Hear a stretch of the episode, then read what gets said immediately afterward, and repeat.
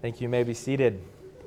And we come this morning uh, to hear God's word and uh, to hear the words of life that He offers.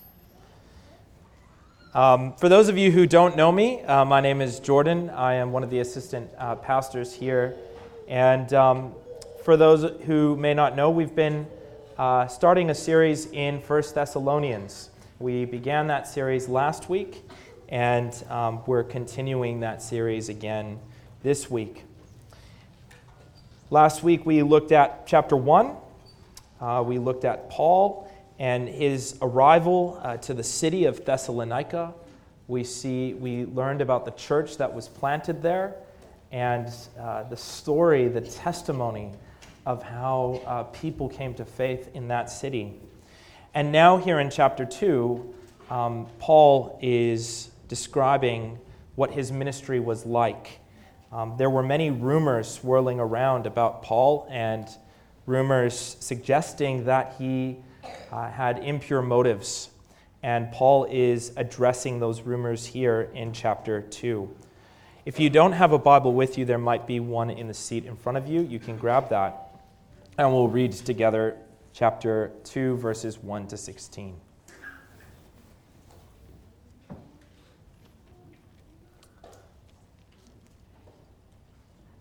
This is the word of the Lord. For you know yourselves, brothers, that our coming to you was not in vain. But though we had already suffered and been shamefully treated at Philippi, as you know, we had boldness in our God to declare to you the gospel of God in the midst of such conflict. For our appeal does not spring from error or impurity or any attempt to deceive but just as we have been approved by God to be entrusted with the gospel, so we speak, not to please man, but to please God, who tests our hearts. For we never came with words of flattery, as you know, nor with a pretext for greed. God is witness. Nor did we seek glory from people, whether from you or from others, though we could have made demands as apostles of Christ. But we were gentle among you like a nursing mother taking care of her own children. So, being affectionately desirous of you, we were ready to share with you not only the gospel of God, but also our own selves, because you had become very dear to us. For you remember, brothers, our labor and toil. We worked night and day that we might not be a burden to any of you while we proclaimed to you the gospel of God. You are witnesses, in God also how holy and righteous and blameless was our conduct toward you, believers. For you know, like a father with his children, we exhorted each one of you and encouraged you and charged you to walk in a manner worthy of God, who calls you into his kingdom and glory. And we also thank God constantly for this, that when you received the word of God, which you heard from us, you accepted it not as the word of men but as what it really is the Word of God, which is at work in you believers. For you, brothers, became imitators of the churches of God in Christ Jesus that are in Judea. For you suffered the same things from your own countrymen as they did from the Jews, who killed both the Lord Jesus and the prophets, and drove us out, and displease God and oppose all mankind, by hindering us from speaking to the Gentiles that they might be saved. So, as always, to fill up the measure of their sins but wrath has come upon them at last. Well, this is uh, the word of, of the Lord. We thank God for it. Why don't we ask God for his help in understanding it? If you would pray with me. Our gracious God and Father in heaven, we thank you that, um, that you speak to us, that you are not silent, but that throughout history you have spoken uh, to prophets and apostles, and most of all, you have spoken through your Son. We come now, Lord, to listen to your word. We receive it not merely as the word of men, but we receive it as the word of God. And we pray that you would give us understanding. Give us, as we just sung, eyes that would see the truth, ears that would hear the truth, and hearts that would believe the truth. And Lord, use the truth now uh, to challenge those who are comfortable and to comfort those who have been challenged. We pray so in Jesus' name. Amen. I've uh, been part of this committee in our denomination, and the committee um, oversees the training of theological students and, and candidates.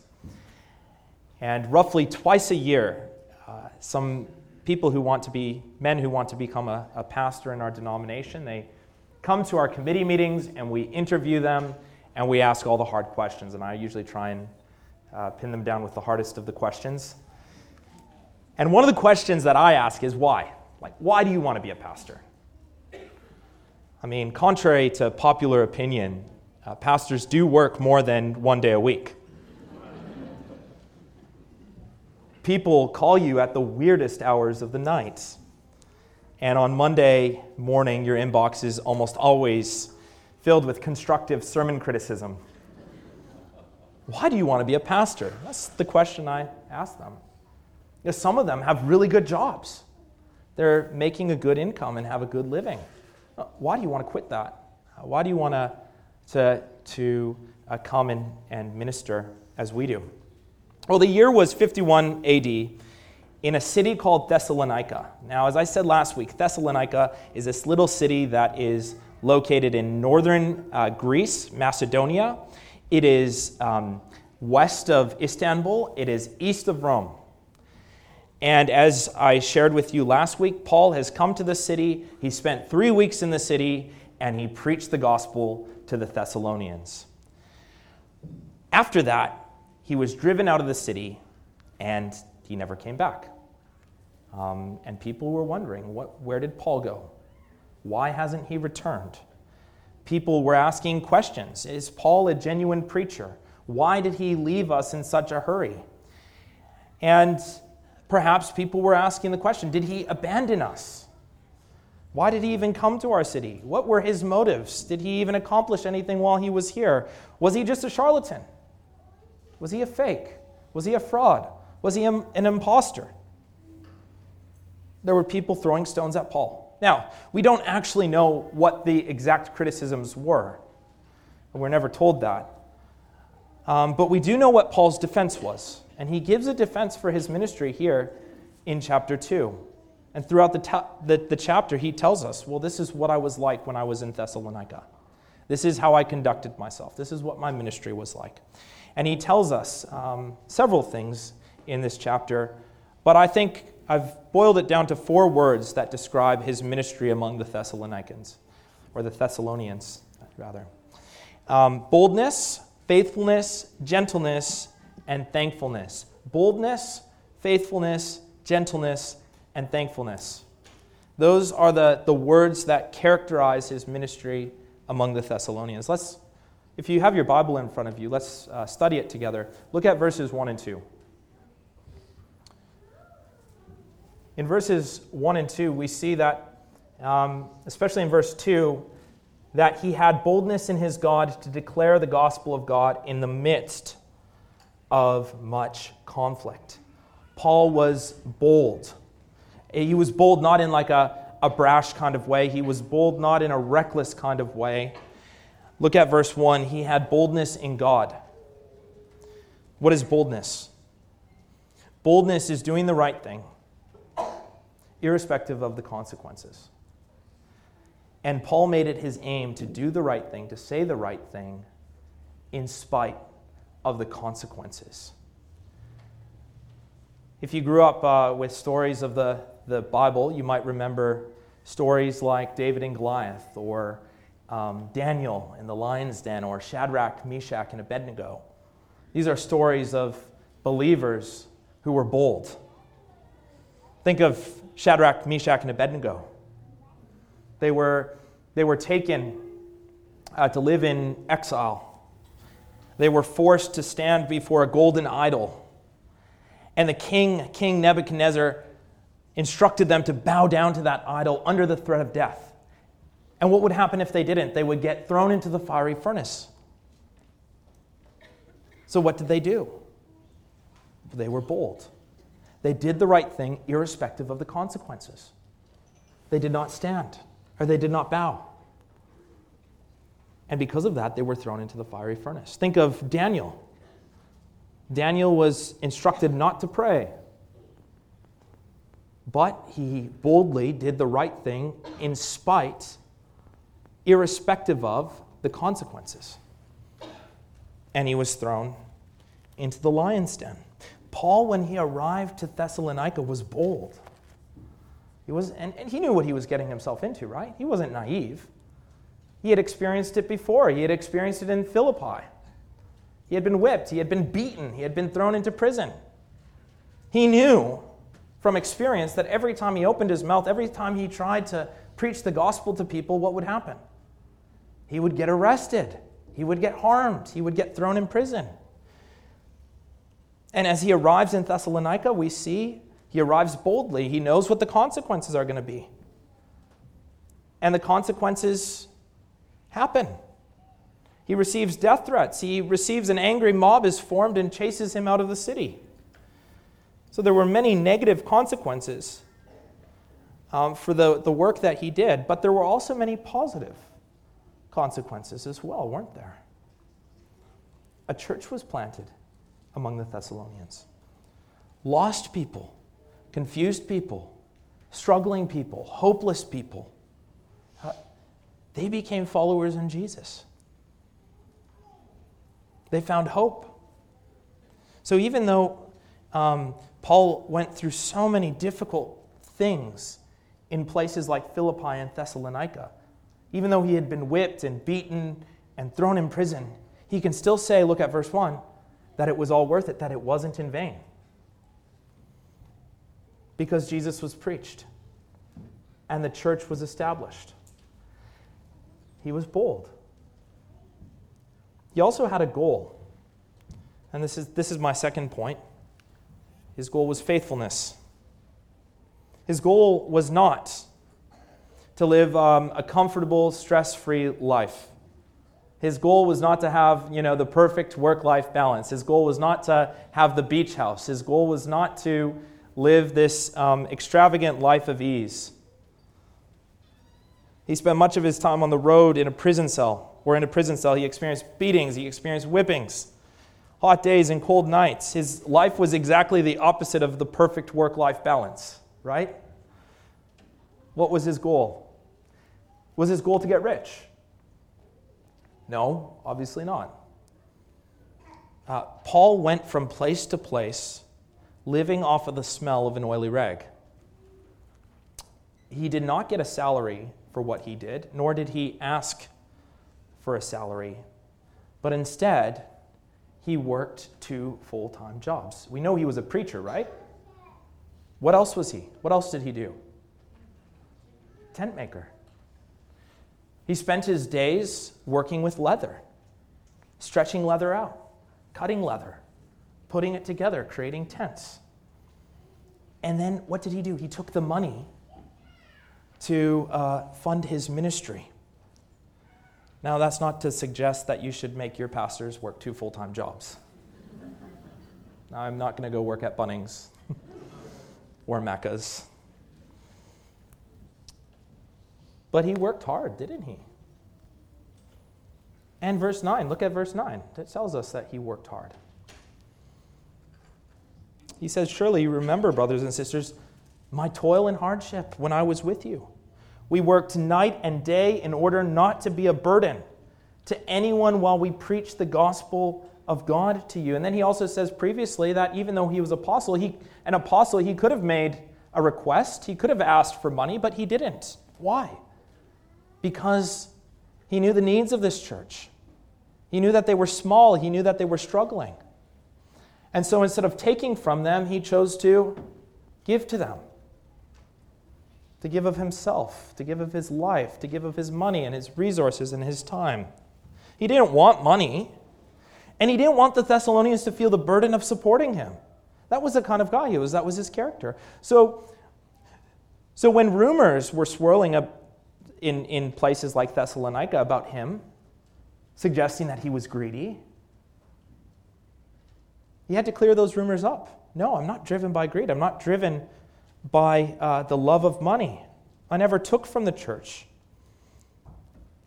I only gave to the church. So his goal was not, you know, to live uh, a life of comfort. His goal was not to live a, a rich life. His goal was not to get famous either. Uh, some of you might be old enough to remember a man named Jim Bakker. And um, Jim Bakker was arrested in Nove- on November 16th, 1992. And he was a, a man who called himself a Christian pastor. And he was arrested for crimes of embezzlement and, um, and misusing uh, church funds. Someone called him, and this is pretty horrible, but someone called him the greatest scab on the face of Christianity in 2,000 years of history. The reason they said that is because he, he misused his office in order to get rich and famous. Instead of giving to the work of the gospel, what did he do? He stole from the church, he stole from God's people. He used the church as a platform to build an empire where he sat as king. And that's just one story. There are hundreds, thousands more. But Paul was not a Jim Bakker. Paul was not in it for the money, he was not in it for the fame. He was not in it um, either to, to please people, to be flattered by people. Look at verse 4. We are told that his goal is not people pleasing in verse 4. His sermons did not tickle ears. They did not scratch itchy ears. He didn't, you know, dress the message up. He didn't leave parts of the message out. He didn't uh, tinker with the truth to make it more palpable, to make it more appealing to people. How did Paul preach?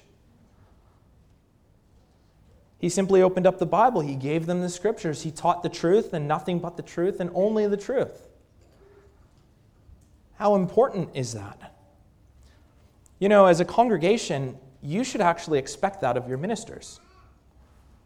You should expect that on Sunday morning when you come here to Donvale, that you will get the truth and nothing but the truth. You expect that of your doctors, don't you? You go to the doctor, you expect that your doctor is going to give you the truth. Imagine you go to your doctor, and, um, and your doctor runs a bunch of tests on you and thinks to himself, Ooh, asthma. I don't want to tell her that she has asthma. And so you go into the office, and the doctor says, Everything's okay. You have asthma. No. We, we expect our doctors to tell us the truth. We expect our politicians to tell us the truth. I hear some snickers. I sometimes feel bad for the politicians, Christian politicians, but, uh, but there is that reputation. Uh, many politicians, not all of them, but many politicians make promises that they can't, te- te- can't keep.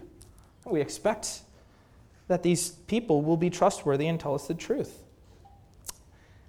Paul was committed to the truth, to teach the truth and nothing but the truth and the whole truth.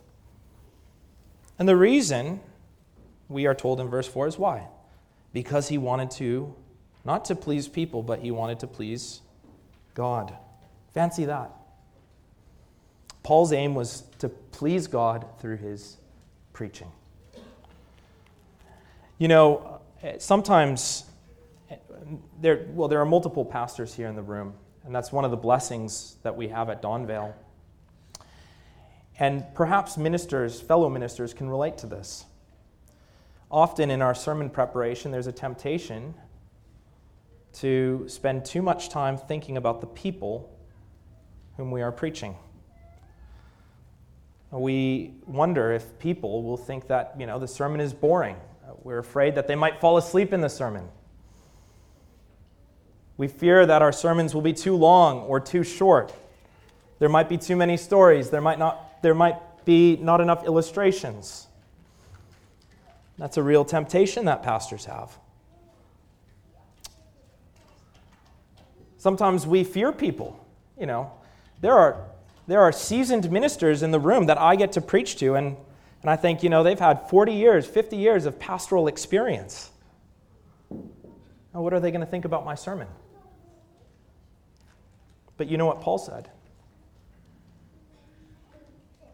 your preaching is for one person, it's for God. Your aim is to please the Lord. Look at verse 4. He says, I speak and I make it my aim to please God. God's opinion matters most. So I need to ask myself, well, not, not what do people think about my preaching, but rather what does God think? Does God approve of it? When I get into the pulpit, is what does He have to say about the things that I have to say? Can I, with a clear conscience, say that in, in my preaching I gave the church the truth and the whole truth and nothing but the truth? And you see here throughout the passage that Paul says, yes, he can, with a clear conscience, say, yes, I did that. His sermons weren't perfect, but he said, God is my witness. I, I gave them the truth. And that's what you should be looking for in a church.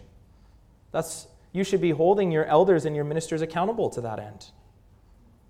To um, pull us up if there's ever anything in the pulpit that is untrue.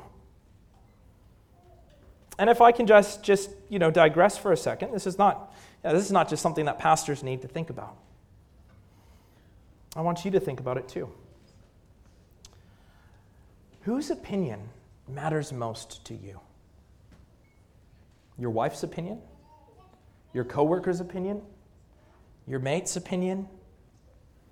Are you concerned? Are you overly concerned, consumed even with what other people think of you? Well, we can all learn from the life of Paul.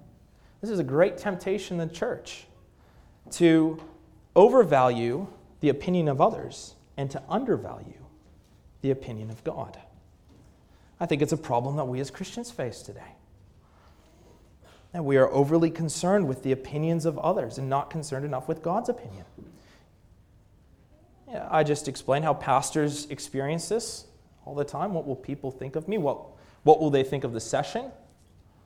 What will they think of the church? Employees have this. What will my coworkers think of me if they know I'm a Christian? I'm going to hide that. I'm not going to share that information because I'm afraid that they'll reject me. What about your friends? They're using this language. Ooh, I better use that language because they might think that I'm no fun. What about society? What will society think of us? What will society think of the church? What will society think of a church that, that believes that, that marriage is between a man and a woman? What will society think? And we fear the opinions of other people. And we don't fear the opinions of God. That's a dangerous place to be. Friends, at, at the end of the day, guess who we answer to? When all is said and done, when we come before our God and Maker, who do we answer to? We answer to Him. We don't answer to our mates. We don't answer to the, you know, football club. We answer to God. That's where the Apostle Paul stood. His goal was to have a ministry that pleased God. Did he do it perfectly? No. He was both sinner and saint. He was uh, a believer who had his own struggles. He was forgiven by God. But his desire, the God given desire of his heart, was I am going to please, I'm going to work to please God through my ministry. What else can we say about Paul? So he was bold, he was faithful, he was gentle. Was he brash? Was he rude? Was he domineering? No, he was gentle. And we see in verse 6, you can see that, that Paul could have used, he could have made demands of people. He could have used his position to pull rank, right? But he didn't do that. He conducted himself in a gentle way. I um, was recently listening to this podcast. Um, I, I actually don't recommend this podcast because it didn't, I didn't come away feeling uh, like it helped me or encouraged my faith, but it was in some ways useful to listen to because the podcast offers a warning to pastors. The podcast is called The Rise and Fall of Mars Hill, and it's about the ministry of a man named Mark Driscoll. And he used his position as a weapon. as a means to control and dominate people. I mean, in, in one sermon, he jokingly said, There's a pile of dead bodies behind our church, and it will be a mountain by the time I'm done. So either you get on the bus or you get run over by the bus. Uh, that, that's spiritual abuse. And leaders, church leaders, should not conduct themselves in that way. That's not the kind of ministry that Paul was interested in. We see that the Apostle Paul loved people. Look at verse 7. No, we were gentle among you. Uh, like nursing mothers taking care of their children. You see, he considered the church his family, right? Paul didn't have a family. He had a mother and a father. We don't know anything about them. He may have had siblings. We don't know anything about them. Was he married? Well, if he was ever married, his wife had probably died because we know when he writes his epistles that he's single. Does he have any children? Likely not. So, who was his family? The church was his family. Do you know how many people in our church don't have family? This is their family. These are the people whom they love. And the Bible, the, one of the, the most common metaphors for the church in the New Testament is what? That they are a family, that they have a connection that is, that is closer than any other worldly connection. The church had become Paul's family, and he describes himself here. Look at verse 7. He, he, he says he was like a mother, not because he identified as a woman, but because he had the characteristics of a mother in the sense that he, he cared about nurturing people. He cared about feeding people. He cared about, um, like a mother, mother like, he, um, he assisted this congregation. When this was a little baby church, the church of Thessalonica, he fed them with God's word and nourished them and helped them grow like a mother. And then verse 9, he says he was like a brother, right? He labored with them, he worked with them, he fought with them, he had their back. If you have a brother, I mean, some of you may have really good relationships with your brothers. There's that saying, you know, that blood is thicker than water, right? You, you always have your brother's back, no matter what. And Paul said that these he was like a brother to them and that they were like his brothers and sisters. And so there was kind of a loyalty to them. And then look at verse 11. He says, I was like a father to you. I exhorted you, each of you, and encouraged you and charged you to walk in a manner worthy of God, who calls you into his own kingdom in glory. He was like a father to them. He led them, he trained them. Um, and, and they became imitators of him. They watched his example, just like a, a child watches the example of his father. So members of the church watch the examples of watch the example of Paul. Yeah, of a son. And he copies everything I do. He does his hair the same way. He likes to dress up the same way. He's about as hyper as I am. He doesn't want to be a pastor. He wants to be an accountant. Who wants to be an accountant? I don't know. This is a strange thing for a child to want to become an accountant, but I'm sure one day he'll make a good accountant. He imitates me. What you'll notice throughout the book of 1 Thessalonians is that there's this language of imitation. It appears here in chapter 2, it also appeared in chapter 1. Paul exhorts um, members of this congregation to imitate his way of life so that um, he would live as an example and that they would follow his example. And I think there's something to be said here for us that um, we can see the mature Christians in our congregation as an example to younger Christians. And that's why we don't split up our services into different generations or age brackets. That's why when you come to, that's why we don't call the 8:30 service the the senior service and the 10:30 service the young family service and the 6:30 service the young adult service. We don't do that because we we think it is very important to have all Christians of all ages together in one place. Why? Because we observe the examples of older, more seasoned, mature Christians. They're like fathers and mothers in the faith.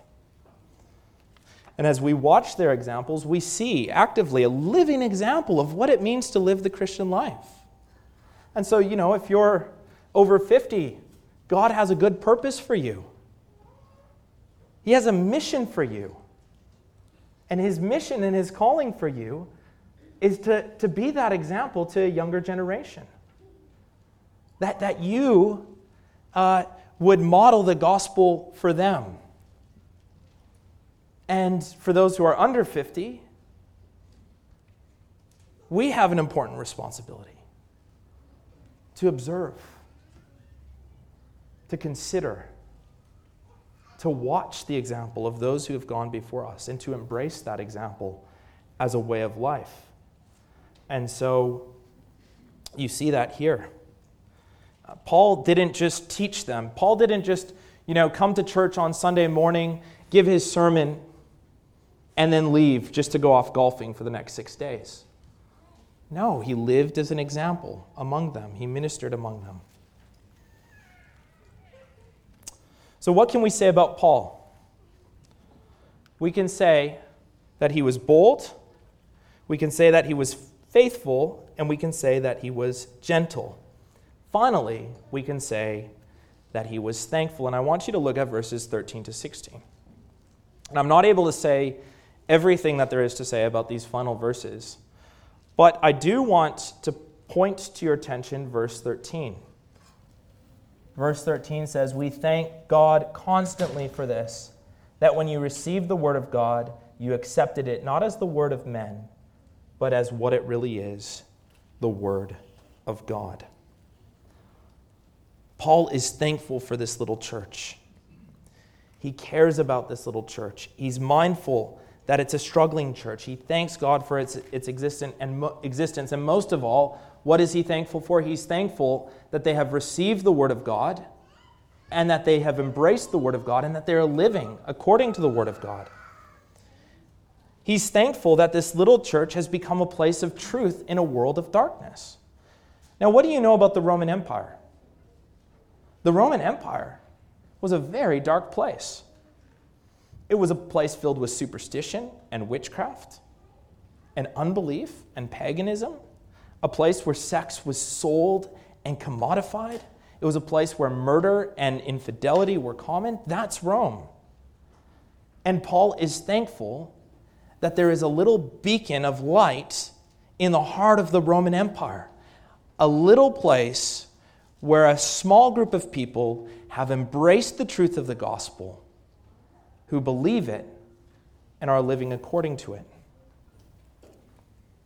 They received the word of God, we're told. Not as a, merely a historical document, not as a, a jumbled collection of poems and stories, right? They received the word of God, look at verse 13,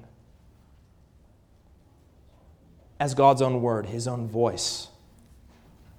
And so, if you think about it, what Paul is saying here is he's saying, in the heart of the Roman Empire, God has spoken, and God is still speaking. And because God is speaking to that place and to those people in the heart of the Roman Empire, light has shone. This little church is, is hearing the voice of God in the heart of darkness. And the church itself became a light in that dark place. Look at verse 14.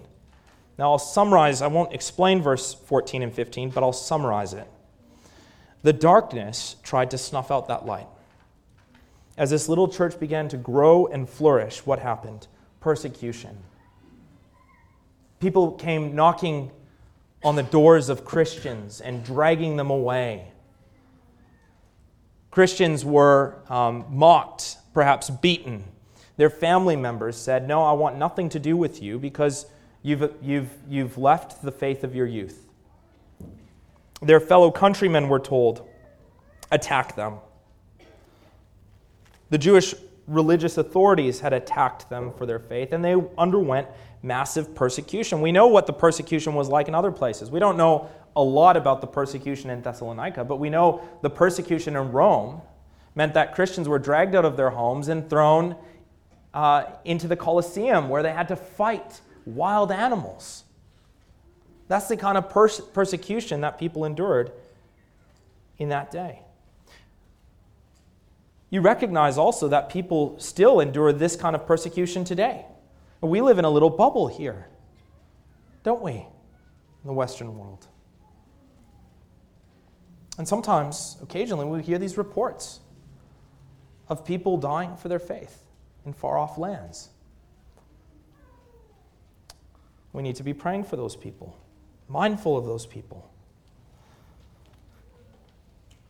But we know that Paul, Paul's work, in spite of all that persecution, was not done in vain. That's what verse 1 says. The church grew, and in the darkness the light began to shine, and in this hopeless world, um, a place of hope was established.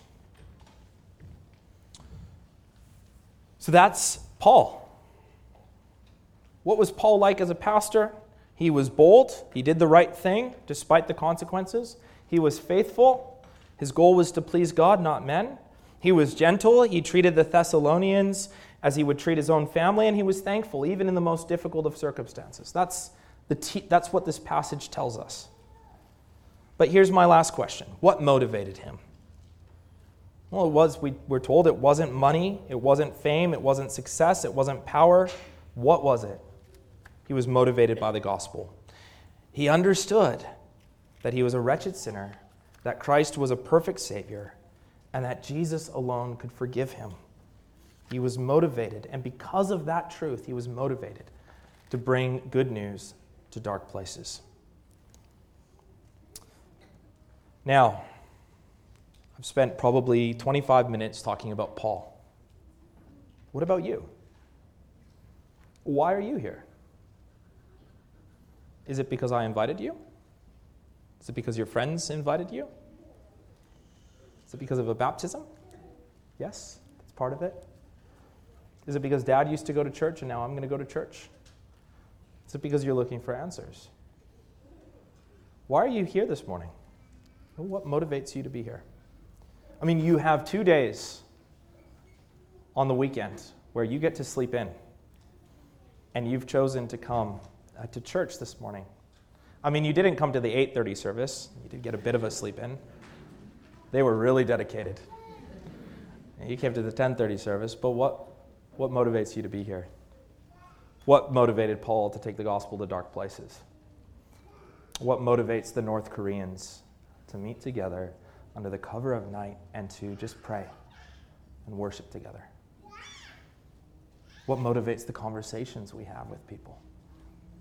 Well, it's the gospel, isn't it? It's the good news that we've been forgiven in Christ, that He's changed our hearts and changed our lives, that He died for our sins and rose again, and that His Spirit is powerfully at work within us, and that He promises, promises us eternal life. That's what motivates us, right? That's why we're here. That's what compels us. And isn't that what drives you to live as followers of Jesus? Let's pray. Lord, we, we pray that you would do a good work in our hearts, that the word we might, that we have heard might stick, even if it's just one or two things from this word. May you use um, your word to encourage us, to challenge us, to change us, and most of all, to help us live as followers of Jesus Christ. Lord, as I prayed earlier, may you use it to um, comfort those who struggle, and may you use it to challenge those who are comfortable. We pray it all in Jesus' name. Amen.